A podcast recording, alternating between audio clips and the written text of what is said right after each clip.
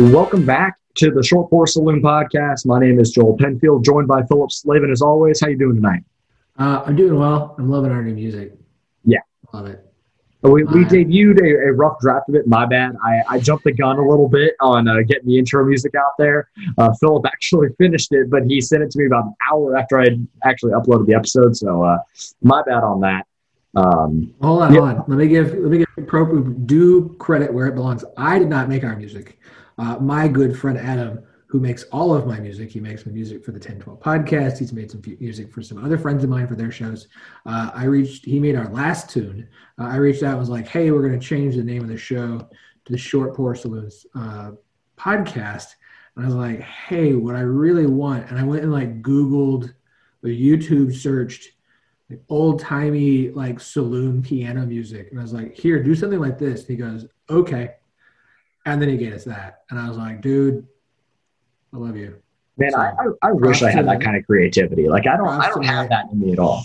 Yeah, props to, to Adam Michaels and his, uh, his prowess as a as a at-home amateur podcast intro music D J. Whatever works, man. So what as as is now tradition on this show, what's in your glass? Uh, tonight, no no whiskey tonight. No whiskey for the Short Pour. However, I am drinking the last of my collection of, uh, of Iron Monk's Stilly Wheats. Uh, picked up some whilst uh, visiting family in Oklahoma over the holidays. Had to make a nice stop. I didn't buy as much as I normally do when we make family runs, when we come to town. And it was the first time we've been back to Oklahoma in like a year because of COVID. Um, and so normally I stock up and I was ready. I was like, I got, I got dollars to spend. And then I realized how much of a haul my girls got as far as Christmas gifts. And I was like, I gotta, I gotta keep this simple because I'm literally not gonna have room in the vehicle for anything. So I came home with like two six packs from Oklahoma, which was disappointing. It's okay. I'll be back later this month because yes, uh, I still plan Stillwater trip for O S U Arkansas. Um, still need tickets. Still looking. So if anyone's like, I have two tickets and I can't go, you you hit me up on the D Ms, and we'll we'll uh, to quote Wayne Brady, we'll make a deal. And when you go to and when you come to Stillwater, go to Iron Monk. They sell pallets of uh, of whatever like canned beer they have. You can get like six six packs or something like that, mm. like on a pallet. It's pretty nice. I, like I have not done this myself, but I had bought it for family friends that came in from Colorado, Montreal. They're like, "Hey, we want this," and I'm like, "Okay, sure, I can do that for you." Very good, very good. All right, um, dude. Dude, dude, guess what happened? We beat Kansas. Oklahoma State blew a lead, but didn't lose the game. You know, hey, hey here's the thing. Uh, this is a lot of my general thoughts about basketball season, and I'm going to have to bleep this out, but, man, the Big twelve is brutal. It doesn't matter where you are or who you're playing. I mean, we've seen it all season long.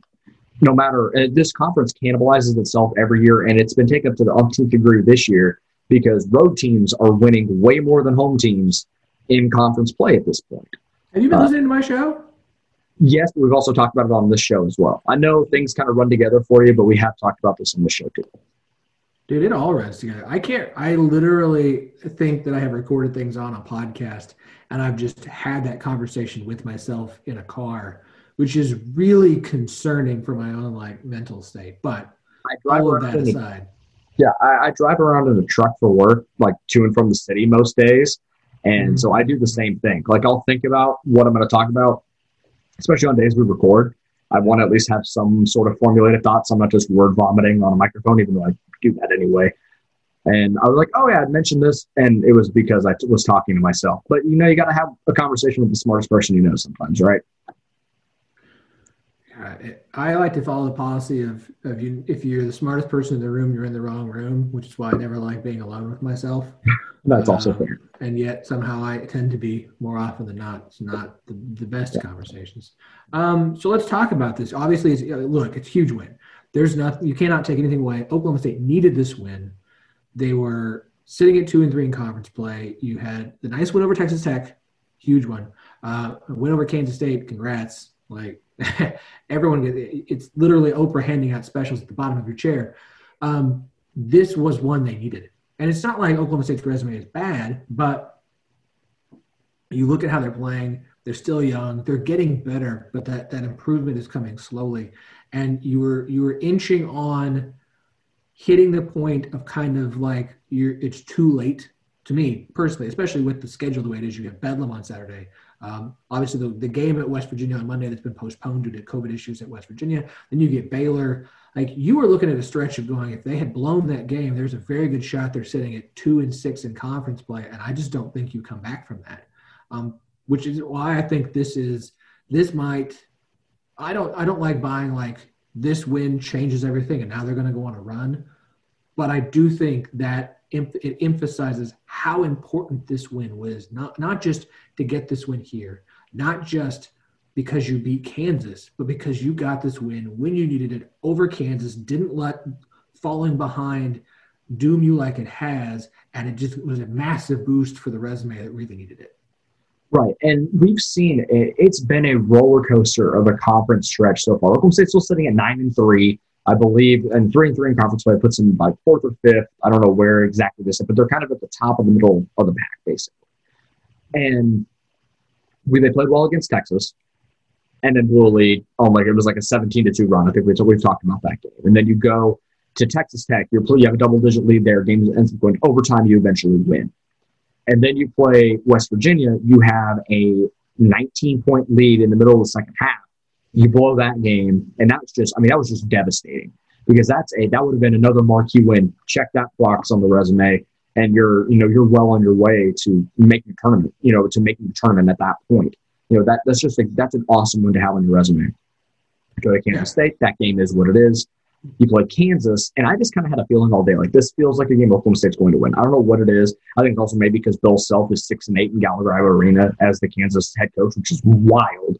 When you think about the success that he's had at that mm-hmm. university, he just loves giving wins to his alma mater. Hey, I, you know, appreciate it, man. Appreciate it. You know, the university likes to give phone calls to alumni and say, "How would you like to make a donation to your to your alma mater?" And and Self says, "I will do so, just not in the way you think I'm going to." And that's how he gives back to his university.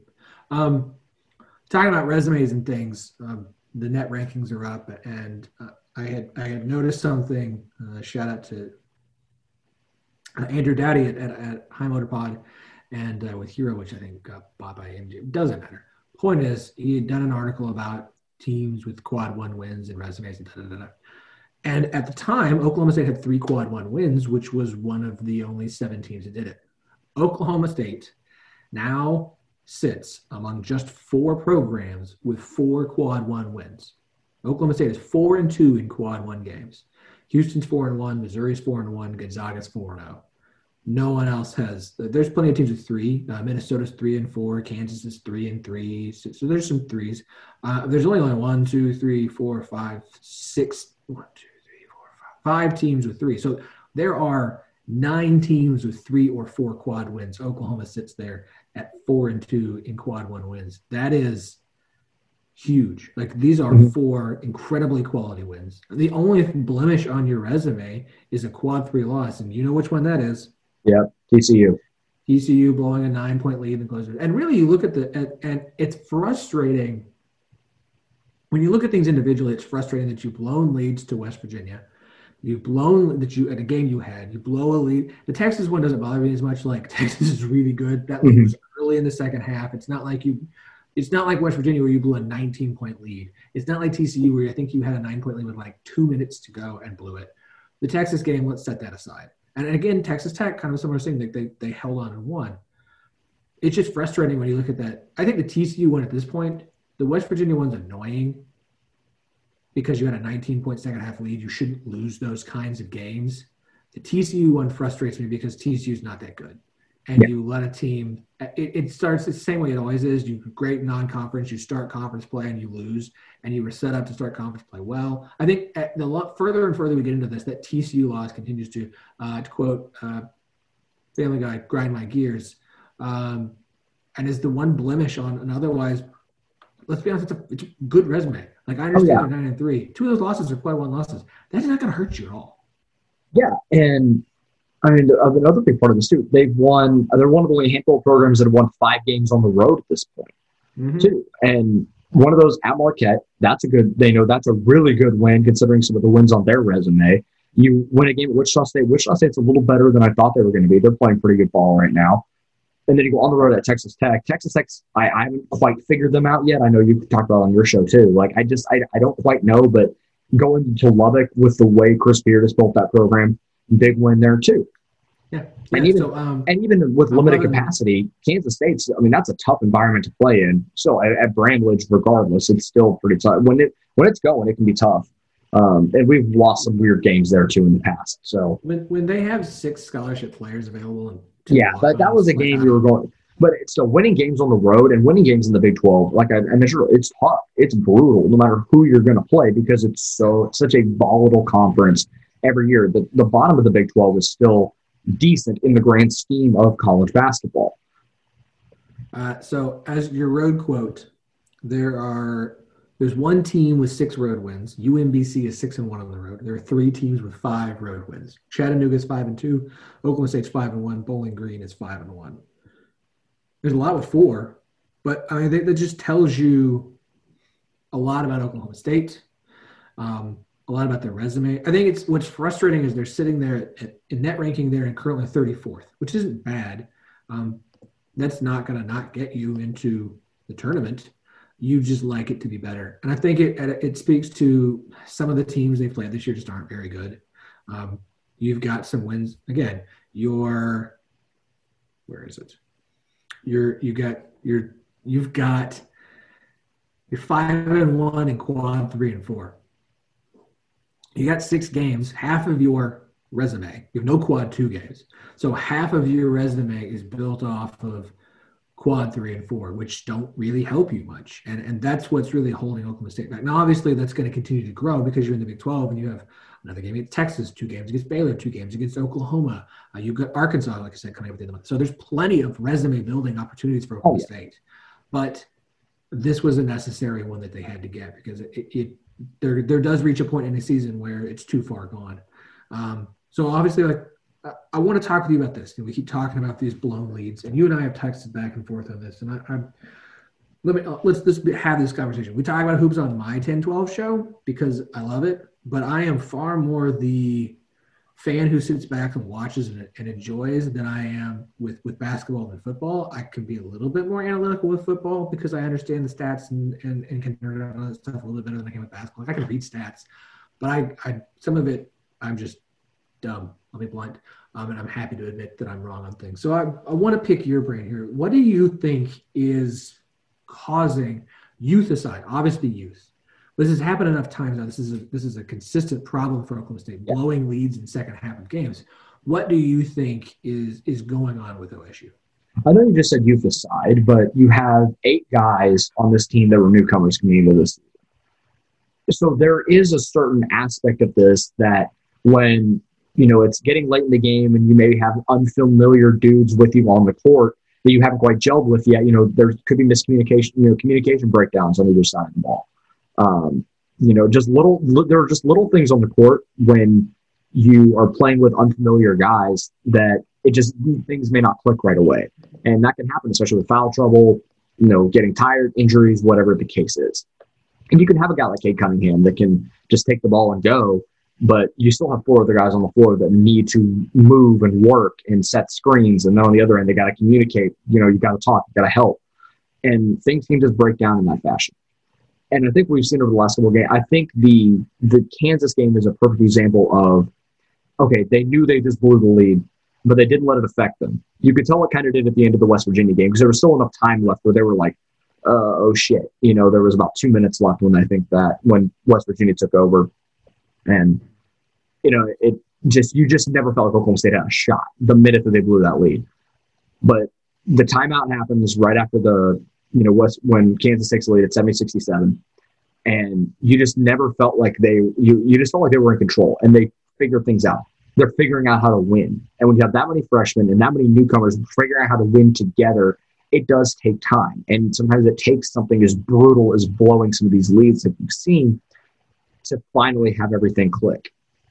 And I think Oklahoma State kind of exercised some of their demons with that game, being able to do it in regulation as well. They didn't need overtime against Uh, against Texas Tech with a couple of guys fouled out to finally be able to, to go and get that win. But I think the biggest thing that I've noticed, and, you know, I'm no expert, but this is just what I, I believe at this point for this Oklahoma State team. And it's so funny because I mentioned youth, and you would think that maybe like more structure and more like a slower paced game would help these guys get used to the speed and be able to, you know, find and pick their spots. These dudes thrive in chaos and speed and getting out in transition and wreaking havoc on the defensive end. And it's flying around the court all ninety-four feet for forty minutes. When they can play at their pace, and when they dictate the pace of the game, which is frenetic, chaotic, causing turnovers, getting to the bucket in transition, they're really good, and they click, and it's awesome. Um, I think part of that's also because they're not the best shooting team, so they have to be able to get out in transition and get to the rack. They're good shooters, not great. Um, and we can talk about that a little bit later. But in these last couple of games, I think specifically, and I would need to go back and watch it, but it felt like about halfway through the second half, when West Virginia started coming back, the game slowed down. And the pace of the game flipped back to what West Virginia really wanted to do. And the same thing happened in the Kansas game. Once Kansas could slow the game down, go that full thirty-second shot clock, make Oklahoma State defend for thirty seconds. And I know people don't want to give it a ton of credence, but truly playing hard man-to-man defense, and even zone to a certain ex- extent, when you play zone correctly, uh, when it, you're not just standing there like a like an ass, just standing there waiting for them to shoot, like you see zone defenses be a lot of times, then you get tired very fast on the defensive end. At least on the offensive end, you can slow things down, catch your breath, and then go. But on the defensive end, when teams are making you defend for thirty seconds and they get up a shot on the end of the shot clock, it's brutal and it's tiring. And that happened. And that happened against West Virginia. It happened against Kansas. Kansas was able to get late in the shot clock and knock down their shots on an, you know, an open look or a you know slightly contested look where the defender wasn't quite on the hip anymore, and you know you had an open layup or an open shot. And then Kansas on the defensive end was able to. They played up above the three-point line and forced Oklahoma State to. They were double. They were going triangle and two on Cade Cunningham, and which is hilarious. Um, And they went zone and forced Oklahoma State to shoot outside.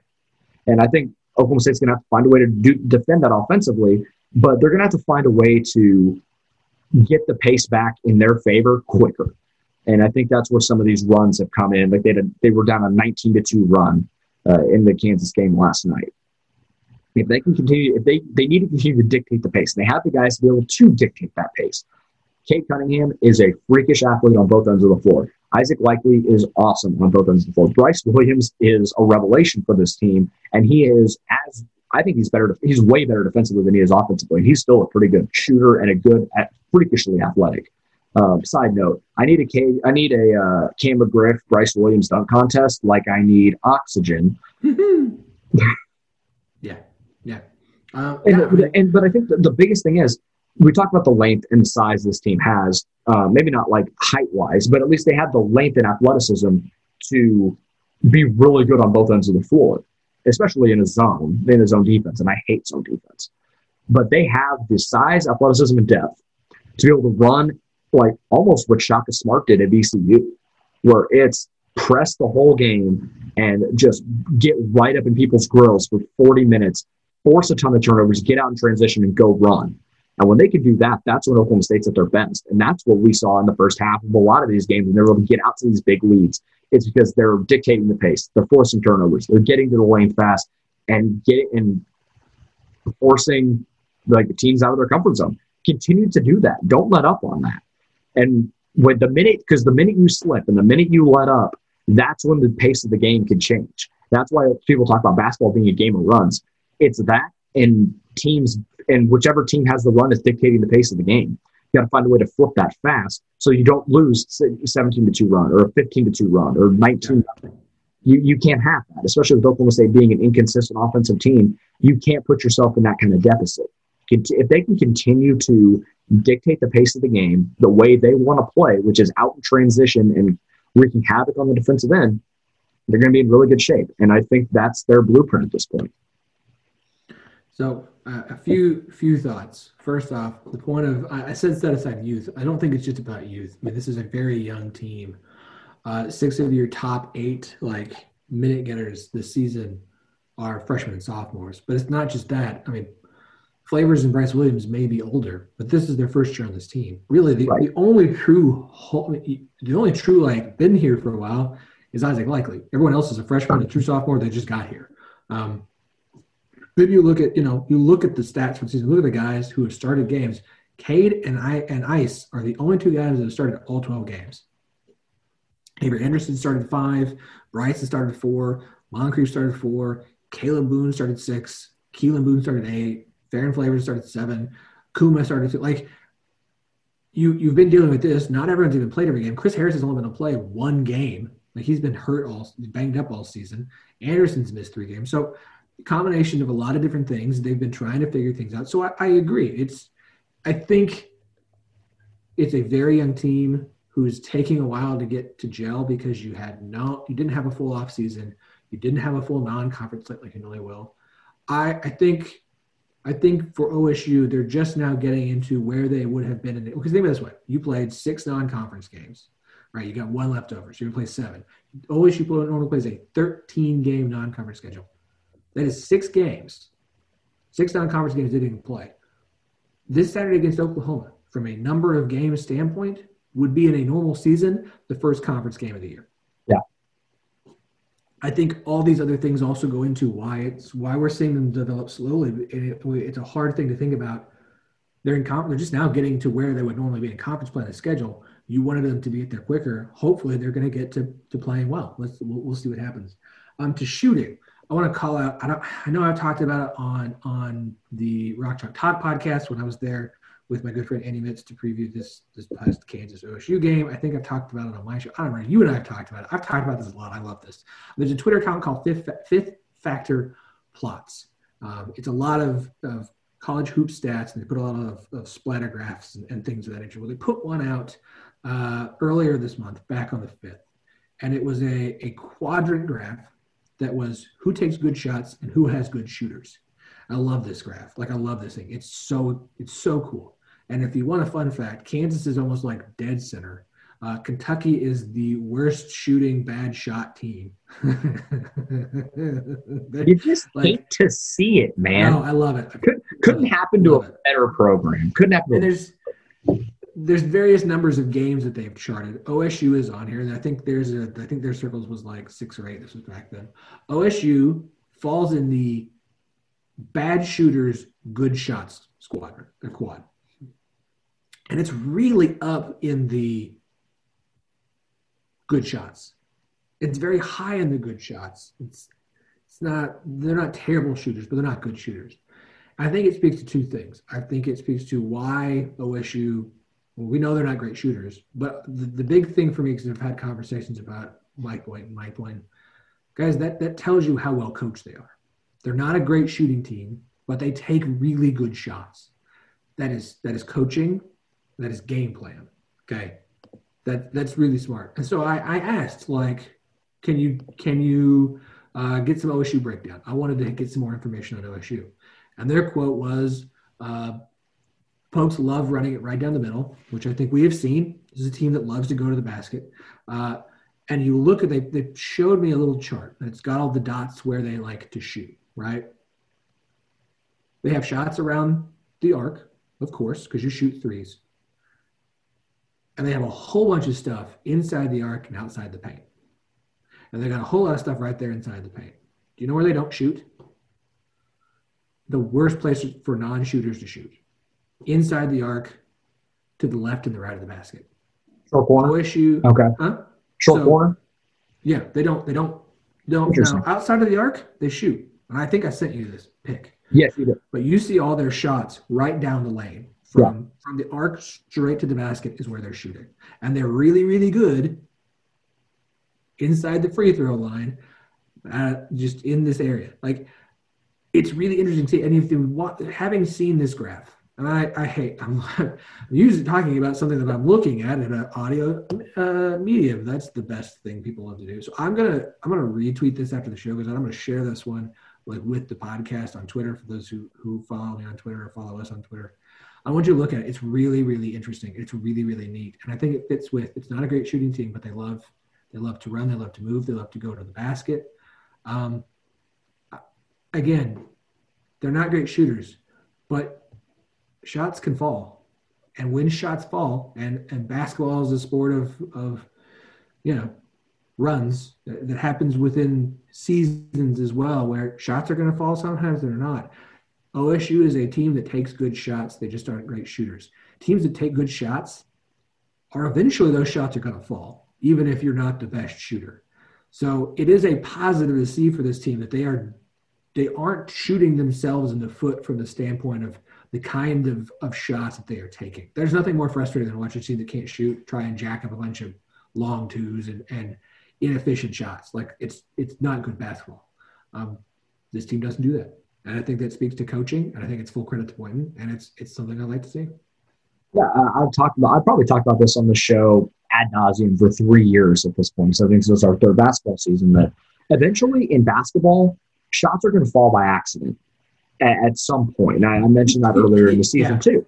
Like, uh, and that's the thing. Like, that's the, that's the funny and frustrating part of basketball is that you could do everything right. Your form is perfect. Backspin on the ball. Everything looks great halfway down and out. You can put up the ugliest shot on the planet, a la the Yorane three against Kansas State, where he looked like a unicorn just floating in midair, and it went in. Like nothing about that, nothing about that shot should have gone in, and it did. But you have Lindy Waters, who would put up a per. I mean, his he had chef's kiss shooting form, and it wouldn't go in half the time. You know, that, that's just the way basketball works. And it, as frustrating and volatile as the sport is, you know, eventually the pendulum's going to swing back to kind of what we saw in the first half against Kansas yet last night, where they were, I believe, eight of ten to start the game from three. Now, I think they finished like nine of twenty-one, but that, again, the pendulum swung the other way. So continuing to take good shots, I'm okay with it. I'd, uh, go, you can end, you can pass the ball, great possession for twenty-five seconds, put up a good shot, shot doesn't go in. You still can feel good about that possession because you got the right look, you got the right shot, You everything worked, the shot didn't go in. You can build off that. So I, I urge fans that think every shot should go in. One, you're an idiot because you obviously don't watch enough basketball to know that's not going to happen. The best teams in basketball, in college basketball, shoot between forty-five and fifty percent a game. If I had to say, if I had to guess, well, I don't have that in front of me, but I had to, like, rarely are teams going to shoot fifty to fifty-five percent consistently all over the course of a full season. So, Philip, you're, I know you're looking this up right now just to make me look like an asshole, like I don't know what I'm talking about. So, I, I'm just kind of shooting off, shooting from the hip here, but that's just kind of the way it is. And you're going to have possessions where you have a bad shot that goes in, and you have good possessions with a good shot that doesn't go in. The volatility of basketball is what makes it great, what makes it incredibly frustrating at the same time. So help, help me out here. Am I kind of on base here? According to N C double A stats, this is last updated the thirteenth. Now, I, I don't want to include teams that – we'll exclude teams that have played like fewer than ten games. But Gonzaga is shooting fifty-five point five percent. Colgate okay. shoot um, – Drake is shooting – sorry, Gonzaga is shooting fifty-five. Drake shooting fifty-three. Murray State's got fifty-two point nine. U M K C shooting fifty-two. Michigan shooting fifty-two.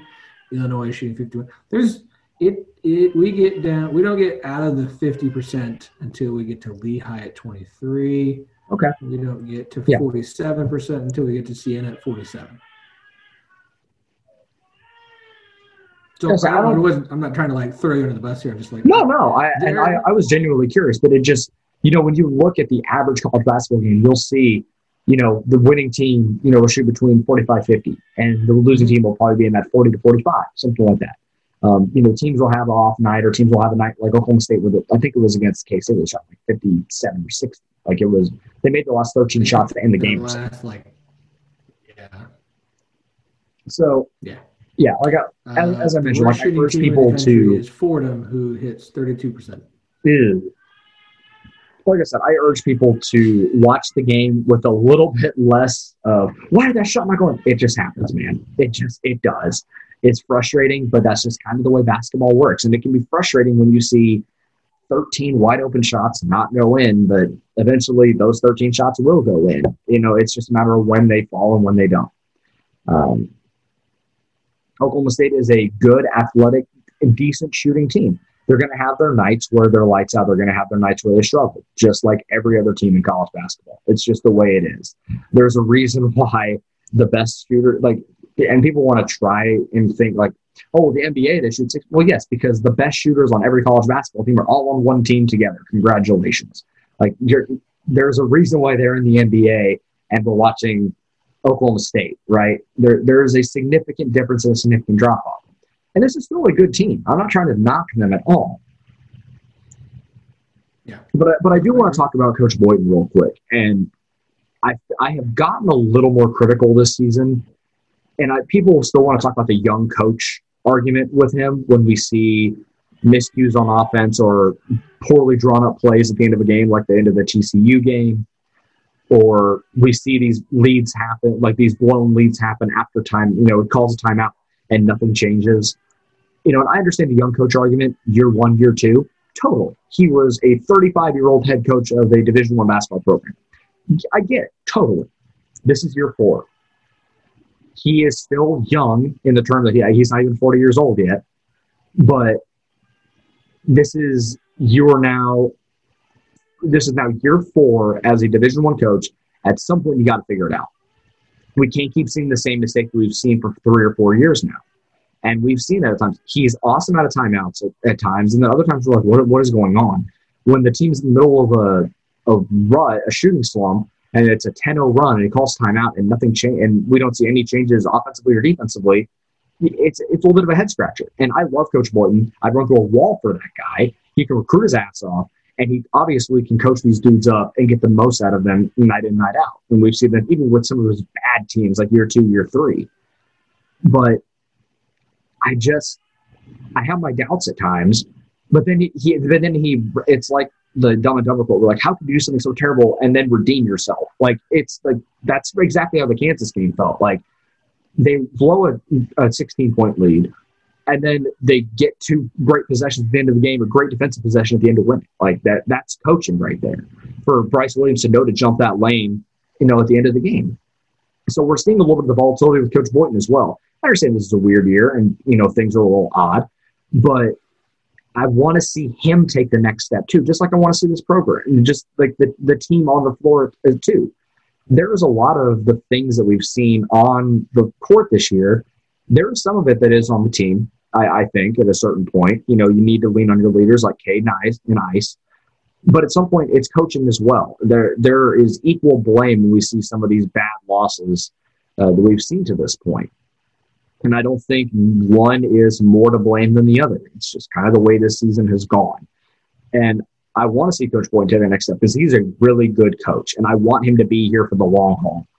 But if he can't continue to take these steps that we feel is necessary to get this program to a consistent tournament level, then I don't know where we're at. I'm not going to try. I'm not trying to call for his head, obviously. I'm not that dumb. No. But at some point, I want to see that him take that next step. Am I, like, am I off base here? I feel like I'm kind of talking in circles, but I think all your points are valid. I also think the the amount of the amount of challenges that he has faced. I think that's completely that's completely fair too. Yeah, the, the the issues of attrition with the roster. I mean, you're sitting here with a roster with one guy who's been here for more than. for longer than last season. Um, I think I think that all plays into it. I mean, he hasn't had a consistent roster. You've had too many numbskulls and dum-dums do stuff to have to get kicked off the team. Mm-hmm. Um, you've had a, you've had changes at your assistant coaching positions. Um, you, I mean, you've had star players who were dum-dums. You, you have to deal with the fact that your top hand-picked assistant got arrested by the F B I. You're dealing with, like, I – I would like for him to be able to have like two seasons without massive roster attrition and eight hundred and some massive problem on the program that just lets him coach and not, not just be overwhelmed with all these other things. I I, th- I don't think he's going anywhere anytime soon. I don't think so either. Barring a collapse this year where they just lose out or the program falls apart next year or there's some other new scandal. A, you're not hiring anybody else with everything that Oklahoma State's facing because of the F B I nonsense and the N C double A. Um, so I, I think he's here. I think he's going to get his opportunities. I think, I think I'm good with him being here, and I, I get it. I, he has to, he has to do better as well. And I think he knows that. Um, so, I, look, he's not blameless for roster attrition. He's not blameless for numbskulls. He's not blameless.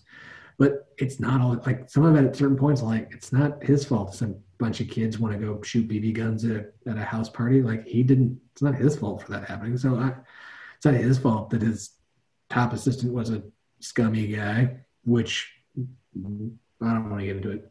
Um, so, I, it also helps to be really likable. Yes, and, and again, like, like, he, you see, we watch those videos. Like I watch those videos. I always wait for them whenever Oklahoma State wins, and they post that little minute, minute and a half clip of him talking to the team after the game. And I'm like, how can you not like this guy? Like, who would not want to go play for him? And I mean, Cade Cunningham has talked ad nauseum. Boynton was the reason he wanted to come to Oklahoma State. He could have gone to the G League and made half a million dollars, and he wanted to come to Oklahoma mm-hmm. State because he wanted to be coached by Mike Boynton. And this is where I want to transition into talking about the team itself. We talked a lot about the schedule, you know, what has happened, results of games, mentioned some players. But it's also the first one I talked about basketball in about two weeks. So this is going to be a meaty basketball part of the podcast, if you can't tell, because we're like forty minutes in. But we'll start, we'll start with Cade. He's a fascinating player in that he is one of the most complete players I've seen in college basketball in a very long time. We've seen guys like Zion that are just electric and can just make highlight reel plays after highlight reel play. We've seen guys like Trae Young that can go and just drop thirty-five in their sleep. And I can name a couple of, but, you know, Lonzo Ball, it was just fascinating to watch at U C L A, also because his dad was his dad. But Cade does it in a way that I don't think people, like, people, I don't think he's fully appreciated by Oklahoma State fans, because we expect the, him to go thirty and ten every single night. That's just not what he does. And I and he's still having a ridiculous year. He's still averaging eighteen points a game with like six assists and four rebounds and two steals and two balls. He's Isaac Likely to uh, to about level, like he's Isaac Likely taken to about level eleven. He's going to stuff the statue. He's going to play good defense. He's going to go and get his. He's a decent enough shooter, but he's going to get his teammates involved. He's going to rebound the ball as as a six eight guard, which is still absurd to say. He's going to go and lock down one of four positions on the floor because he's a really good defender. You know, he's going to do that every night. And he doesn't have to score to impact the game. And I think that's also something that I, I urge fans to look at. You do not have to score to impact the game. And, I get, and it goes back to, I think, people wanting and thinking Cade's just going to go and drop twenty-seven. And he sure as hell can. But, like, the Kansas State game is a perfect example. But, like, thirty-some-odd minutes. He had five points on three shots. Yeah, but he also had six assists, six rebounds, three blocks, two steals, played great defense, got his teammates involved, and was still the best player on the floor and attracted a ton of attention. You know, it, it's just the way the game goes. But he he does it in such a fascinating way. And, you know, I don't think he's going to be fully appreciated until he leaves and we see the type of attention that has gone from the floor when he's not there. But he's still the best player on the floor every single night. So, so let me – a couple things. I think part of the not appreciated is the timing. Football season just ended. Focus has just come on basketball, um, and you were watching them blow leads, right? So it's it's hard to be excited about a guy when you're losing. I think that's the other thing that plays into this Kansas win. And I think it also plays into how they won this game, because it wasn't because Cade Cunningham shot them out of it or scored them out of it. It's the play that got them the lead back was a block by Cade Cunningham, who then runs, leaps out, perfectly executes a toss to his guy who's smart enough to pass it up.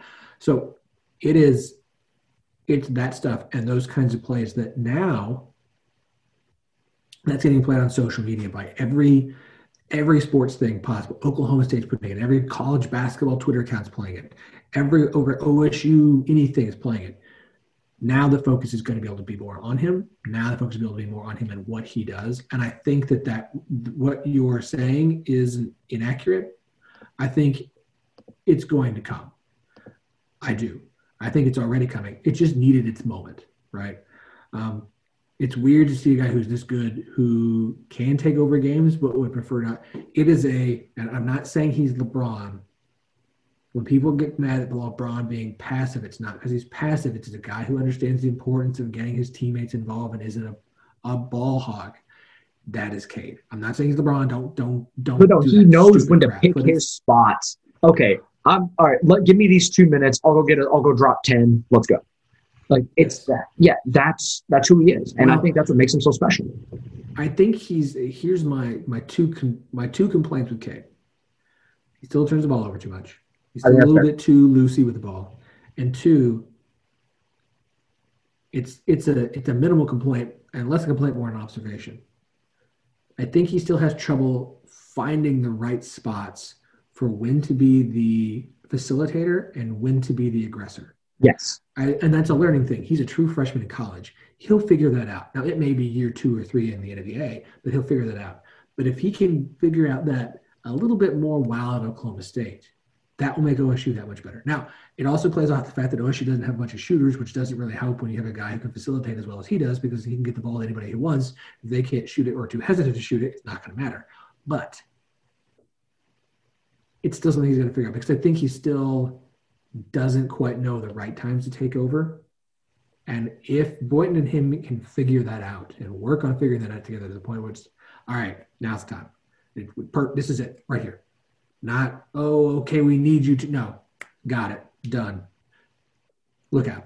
Because then he'll be putting up the kinds of points to make people go, oh, he's not just the best freshman in America, he's the best player in America. Yeah. And you can also see when the light – he's another guy you, that when the lights are the brightest, uh, he's going to have his moments. And I think the Kansas game is a perfect example, and I think that was – I damn it, I wish that game was not on E S P N Plus. And the thing is, that mo- that moment of him getting the block and this throw out the dime, running out of bounds, perfect to Bryce Williams in the middle of the floor, like that would be, I mean, it would be even more viral than it went. And that's it what's, was, that's what's it crazy. It was number eight on SportsCenter's top ten, and I was just like, like come on eight. now. Come on now. Whatever. Uh, I do think, though, that game came at the perfect time for a number of things, and that being one of them. Uh, it does stink that Oklahoma State Kansas was on E S P N Plus, but it is what it is. We'll get plenty more opportunities. But it, um, and I think Bed- Bedlam this weekend, and I think because, and this is gonna, I'm gonna go back to Coach Boynton for just a second. This, this is occurred to me. If you watch that video, he talks about O U being just as important as Kansas, and he's and when he taught, he said that this was just as important. Did you watch that? Did you watch that video? What he said to Bernard Kouma? Oh yeah, you did. He, so he goes. It just, you know, we don't like them. It's personal. The A, that's the coach that gets it at Oklahoma State. B, you know you're going to get another good Cade game because he's going to want to show up and beat Oklahoma because that's what Coach Boynton wants to do. And he uh, and if he has bought into what Oklahoma State is about, we're going to get a twenty and ten and eight type of game. So, or even more than that, I think. Like, and especially because this game is going to be on E S P N two, I think, because it's still a nationally televised audience. People are going to tune into E S P N two to watch Cade Cunningham play. It's another one of those games when the lights are on, you know, you know that dude's going to show up. And when the moment is big, you know that he's going to show up. I'm trying to see what other games are on at the same time. Yeah, and there's there's going to be more opportunities. O S U's got a couple of A B C games. Uh, they've got one against Texas, one at Bedlam. The last Bedlam is going to be on A B C. So, like, there's plenty of other opportunities here. Um, and I, at this point, just win and get to the tournament. Yes. I I'm I still am predicting that they're not going to. I'm sorry. It's probably negative. I don't care. Um, just do it. Just do it. Yeah, and I mean, and – what's fascinating about this team, too, is Cade's obviously who he is. And we've seen the moments that he's had that are just spectacular. It's it's incredible to watch that guy play, and I'm going to enjoy the hell out of every minute because when I watch him get drafted to the N B A in the top three, uh, I'm going to I'm going to enjoy my time watching him. But Isaac Likely still the straw that serves the drink for this team on both ends of the floor. That last night may not have shown it necessarily because He, you know, kind of, he was a little passive offensively. But you look at the statue, ten, eight, and six. That's exactly what he gets you just about every single night. when he's at, I still love the Fran Fraschilla. He's a linebacker masquerading as a point guard, which is still true and hilarious. But when he's rolling, and he's the leader on the floor, Boynton has talked about he is the vocal leader of this team on both ends. The offense can still the offense still runs through him in a lot of spots. Cade will Cade will defer and go off the ball and let Ice do his thing. When I, when Isaac Likely is going downhill against another guard, no one's stopping him. He's getting to the rack to get fouled or make a layup. He's shooting over sixty percent on the season. He is, I think if you if you talk to someone that has never watched Oklahoma State basketball before and they ask, what's Oklahoma State basketball like? Just watch thirteen. He is, I think, more than any other player I've watched. And, you know, and I, Marcus Smart, awesome player. I think he is the living embodiment of like what Oklahoma State basketball is. Mm-hmm.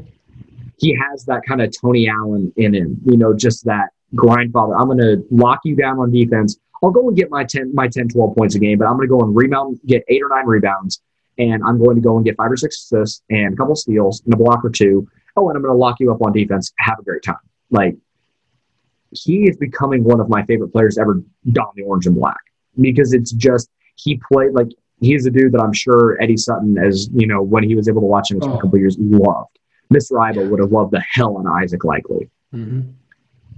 That's why I think mm-hmm. he's so much fun to watch. And he's not the best player on the floor most nights. He's not necessarily special, quote unquote, but the dude just plays Oklahoma State basketball, and it just fits. Like, he just fits the culture of what this program has been built on, and it's so fun to watch. I'll keep saying it. Cade Cunningham is Oklahoma State's best player. Isaac Likely is its most important. Without so absolutely right. Yeah. I, you need them both, and, and you need both those guys. Um, and he stepped up. Boynton said, you know, a few weeks ago, he, they needed they needed to get Isaac Likely more involved, especially offensively. At one point, he was averaging like nine points a game, up twelve point one. He leads the team in rebounds. Let me repeat that for you. Isaac Likely leads the team in rebounds at seven point eight, Russell Westbrook style. Uh, he is at zero point one assists behind Cade Cunningham. Okay. He also turns the ball over less than Cade does. He has a higher field goal percentage. Now, he can't shoot free throws to save his life, save his life, but you know, most of this team can't. It's so uh, look, and he's, what did we talk about before the season when it came to Likely? What did we say about him in three-point shooting? I don't need him to take a lot. Just be I, just effective. Want him to be, I just want him to be effective. He's six of twelve. Yep. He has the highest three-point field goal percentage on the team. On twelve attempts, but yes. Don't care, twelve attempts. I'm, that, but that's all yeah. I want from him. I don't no, need like him to shoot. The thing. It, make, shoot one or two a game. Make yourself a threat. Yep. And if you knock down the one, then they have to defend it. They have yes. to un. Yes. And he did that last night. And it, they, they didn't uh, – whoever was guarding him, I need to know who it was. But whoever was guarding him was like, okay, shoot it. And he did. And he made it. Yep. Like, that teams are going to have to recognize that now, that he is at least a threat to shoot the ball. And if he can do that, I mean, my God, he's going to be like Lou Dort in the in the he is he is Lou Dort in college basketball at this point. And Lou Dort might be the greatest basketball player of all time. Asterisk. We we got to get to football, but I want to wrap on this. There's one guy that needs to be acknowledged, and I, I want to do it this way. Who do you think? I'm going to say a number of things. I want you to tell me who you think this is. He has the second highest three-point percentage field goal, field goal percentage. He has the second highest, tied with the second best free throw shooter. He is the second highest field goal percentage, period. Uh, and he is third on the team in score, points per game. Who do you think I'm talking about? Avery Anderson. If I told you those things were true last year, would you have believed me? Hell no. No. No He's one. Been awesome. Like, of the sophomore class, to me, has improved more than Avery Anderson. And I don't mean that like everyone else has just not done much.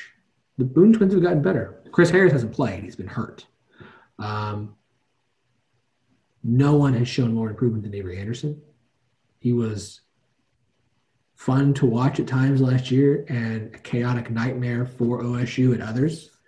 His improvement this year, and as he continues to improve this season,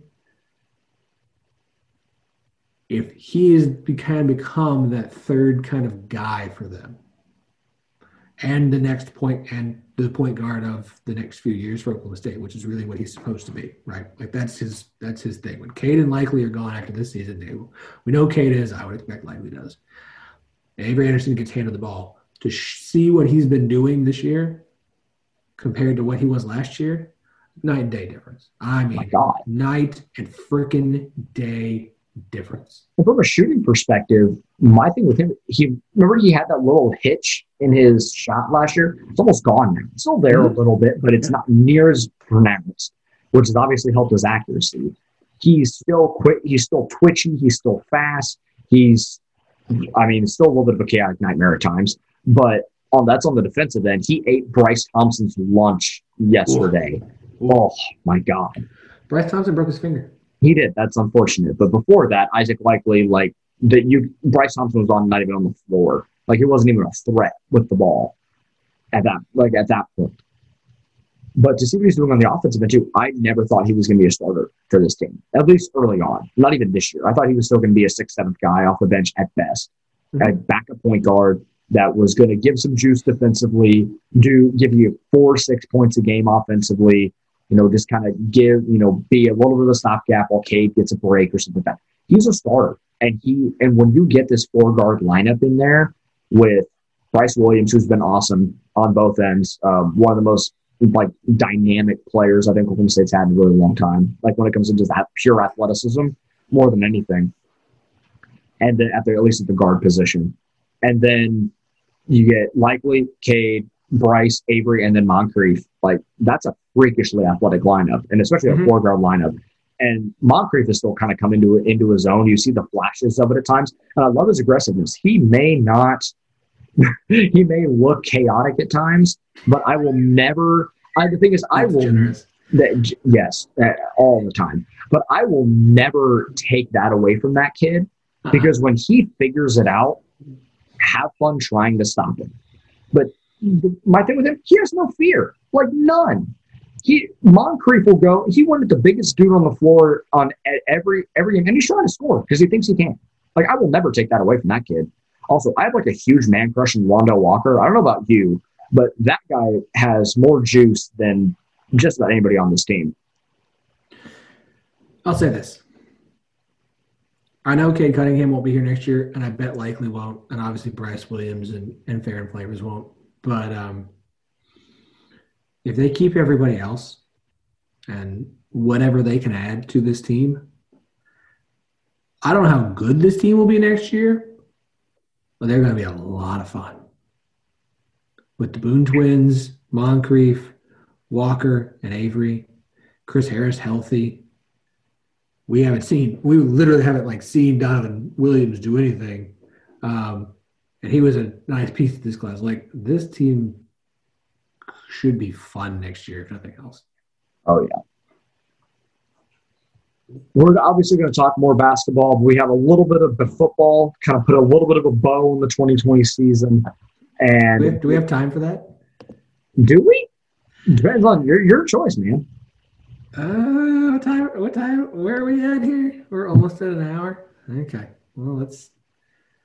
We don't have time to do this. Don't have time, we probably don't have time to do this justice. We don't have time to do that's, this right. Like, we're that's gonna have to fair. Like cram through. So why don't we save our, our Big Twelve uh, twenty twenty football awards for next time? We can actually do it. Do it. Sounds good. Yeah. We, we. I think we. Oh, I think we overestimated how, or underestimated how much time talking about two weeks of college basketball was going to take. Uh, because there was a lot to talk about with this team. Um, uh, well worth it, though. Like th- This team is so really fun. This team is so really good. I am so excited for Saturday. I'm actually going to the game. I am ridiculously excited for that. Um, shout, shout out to my my sister. Got uh, my wife and I tickets because she was like, I want to babysit E J, so you guys go to the game. Said, cool, thanks. Uh, very cool. Uh, so a few pieces of, of just catching up on news, obviously. I don't remember when we recorded last. Uh, offensive lineman Josh Sills is coming back for next year, which is huge for this offensive line. I thought um, the next day, like the pods went up season. And then he announced, I think yeah. was how it went. Because I literally was on the pod. I was like, I don't think he's going to come back. And then he came back and I was like, well, I'm dumb. But that's fine. I'll admit it. Um, that's huge for this offensive line. Like, I, you're going to be very excited about the offensive line because it's a really young group with a lot of young guys who are going to who've played a lot this year. And so with with him coming back, that's that's massive. Um, obviously, you lose to Kolby Harvell Peel and Cameron Murray, um, which, you know, Peel, not a shot at Murray in any way, shape, or form, but uh, Peel leaving, it's not a shocker. But it it it it would have been nice to see him play again. However, I will say this: I put my my five predictions for twenty twenty-one up on the site uh, last week. I'm feeling really good about my prediction that O S U is going to have the highest number of draft picks in a year under the Gundy era, uh, with Kolby Harvell Peel announcing. I do. I feel feel real good about that uh, with that announcement. I think was Amen had Amen already announced before we recorded. Believe so. I don't think he did, but I think we all just kind of assume. So Amon's gone as well. Yeah. I, so I, I feel good about. So the most uh, the most draft picks, really in the modern N F L draft era, which is partially during the Gundy, um, has been four for Oklahoma State in one draft class. I think they get more than four this year, um, because I feel like I don't know about this. So let's let's run down the list. Uh, I think Tevin Jenkins, Tylan Wallace, Chuba Hubbard, and Rodarius Williams are – I think Rodarius Williams among that group. Those are locks. You throw in uh, Kolby Harvell Peel and you throw in Amen Ogbongbemiga, I think O S U gets at least five. Now, a few of those are probably going to be in the back end of the draft, but I don't care. This might be Oklahoma State's biggest draft class um, of the modern draft era and during the Mike Gundy era. So that'll be fun to watch. Be very excited to hear O S U mentioned a lot during the draft. That'll be cool. Um, obviously, D. Anderson announced he's back in the transfer portal, so you lose him. Still waiting on. Um, so, with all that said, all of that was to fast forward to this point. Um, the guys you're still kind of waiting on, since Trey Sterling, we know is coming back, are L D. Brown, um, Logan Carter, uh, Devin Harper. I, I get the feeling he might be gone. Uh, which means this is going to go live and he's going to have to come back. So, uh, Amadou Fofana, uh, we know Josh Sills is, we know Malcolm Rodriguez is, and that leaves Tay Martin, who we think is. Um, everybody who's coming back, if if everybody else who might come back is icing on the cake at this point. Because um, the more and more I look at this roster, the more I'm, next year could be. Not like, holy crap, they're contending for the champ, the title, the Big twelve title. More just like, the team might be kind of bad next year. Yeah, it'll be interesting to see the way the rest of this roster shakes out. We'll obviously talk about that because you have your big tracker, which makes it easier for us to talk about it. Hello, Google Spreadsheet. You are my best friend.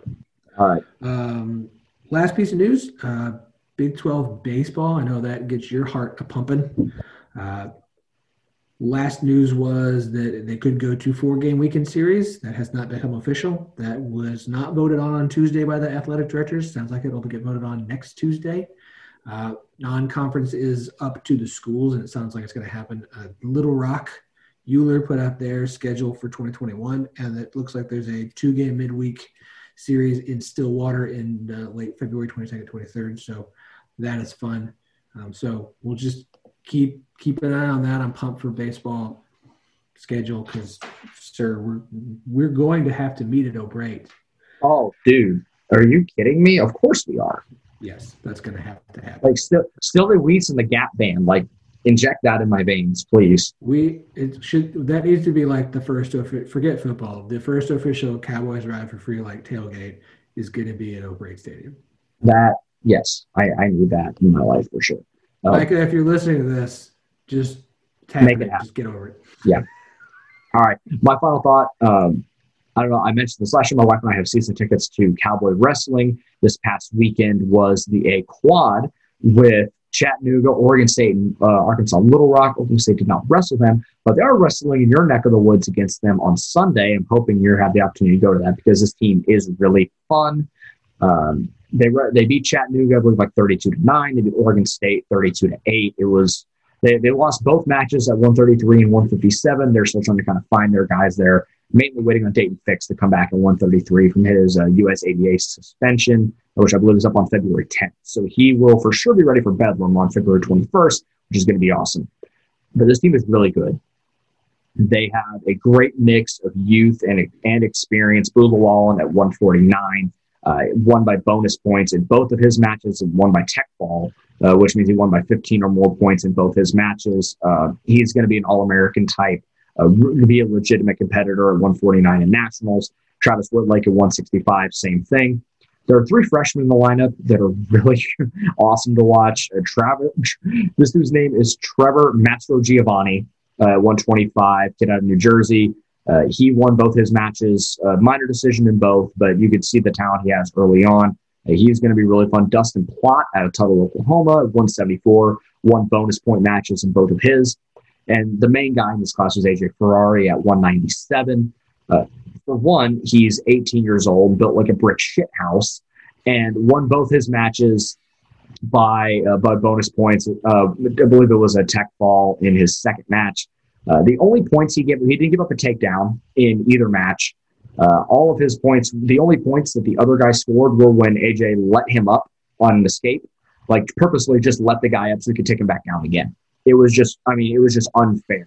It's like what, and it, yes, it that it was fascinating. He, it was, it was two to one in his first match in the middle of the first period, and he just let the guy up, or he was up to nothing. He was like, oh, okay, I'll let you up. Take back, take down. fifteen seconds later, I mean, it's absurd, and it's funny because I tried to make some comparison between watching Cade Cunningham and Agent Ferrari because they're both top freshmen in their respective class in their respective sport, but they both have this sort of like smooth aggression with which they play and which they do. Because when you watch Ferrari wrestle, it's just very quiet, very kind of, he just kind of lulls his opponent to sleep and then take down just that fast. It's, it's kind of, it's insane. That's a dude that's going to win national titles at Oklahoma State. I call, I'll call that now. Maybe I might not be this year. I don't know. Um, he just ended up in the uh, top twenty-five at his class. So I think he's like eighteen, but I think it was just because they were letting him win a couple of matches. To that, that he's going to be a legit top ten, one ninety-seven for the remainder of this season. All-American, have a chance like Dayton Fix to win a national title as a true freshman. He's going to be a ton of fun to watch over the next four years. And his brothers are also going to come to Oklahoma State, so that's going to be fun to watch too. Like, it's going to be a Ferrari dynasty in Stillwater for sure. Yeah, it's going to happen. Yeah, but this seems fun to watch. I'll try and give a little bit more depth and try and uh, – try and give a little more analysis to the wrestling as much as I can. It's also kind of cool because it was my son who is uh, three and a half months old. We took him to the duel as well. And uh, he was fine because we put his headphones on. He saw the Jumbotron. He was good to go. We could just stare at that the whole time. Very nice. Uh, wrap up on this. Texas Tech went on the road. They beat Texas. Mac McClung did his thing, I believe is what I just saw. Um, let's see. He wasn't their leading scorer. He was not, but he got the game winner. Oh, well then, yeah, that's a very – no, he was their leading scorer. He had twelve. He had twenty-two. He was six of fourteen, uh, eight of ten for the line, twenty-two points. McClung, Texas Tech, went on the road, down ten and a half, and won seventy-nine seventy-seven in Austin. So that uh, that Texas Tech win just got better. There we go. Always and I good. I have to go back on my pod and be like, well, I guess Texas Tech's pretty good. We'll find out, man. They've been so up and down so far. I don't know. I think that's just it. I think they're an up and down team this year. Yeah, but I mean, they have Chris Beard. Chris Beard's a really damn good coach. They're gonna they're gonna even out at some point, I'm sure. Yep. Yeah, we'll be back next week. We will finally, as we were supposed to do on this episode before we talk about basketball for an hour, uh, put a bow on the twenty twenty football season. We'll give out our uh, Cowboy football awards for this season. Uh, there'll be more hoops to talk about. We'll. We'll figure out what the, way, the rest of this episode. Philip and I just kind of fly by the seat of our pants about Monday, trying to figure out what the hell we're going to talk about. So we'll find out together what we come up with on Tuesday. We'll talk to you all then. Have a good one, everybody.